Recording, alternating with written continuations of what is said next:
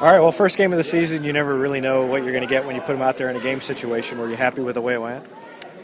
We're definitely happy with a win. Uh, we played, uh, I think, solid basketball, hustled, uh, had a lot of assists, few turnovers. Uh, that's really the profile you'd like to have if you had a chance to draw up one. They had a little bit of size on you, but your quickness caused them problems. I thought the perimeter defense looked especially good. We, we did struggle a little bit with Doty inside. He's a handful, and uh, he's a man, but uh, that'll help us uh, develop a little better scheme, perhaps, uh, to guard in the future. And we're going to have to because you're right, we're, we're not very big.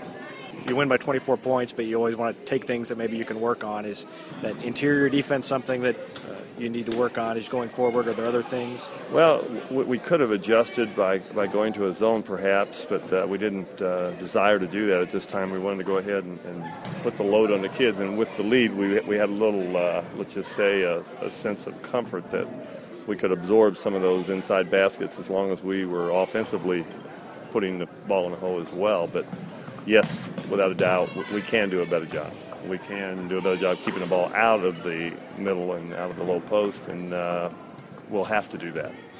Good to just get the first one over with. Definitely, I, I not only get it over with, but get a win and, and play decently uh, and maybe very well at times. I think that's what I would put together. We got a big lead early, and uh, I, I, think we were pretty even actually uh, throughout the rest. But we played uh, a lot of players, and they got a chance to get on the floor, some for the first time in interscholastic ball, as a matter of fact. So it, it was a good game for a lot of reasons. Congratulations. Thank you very much.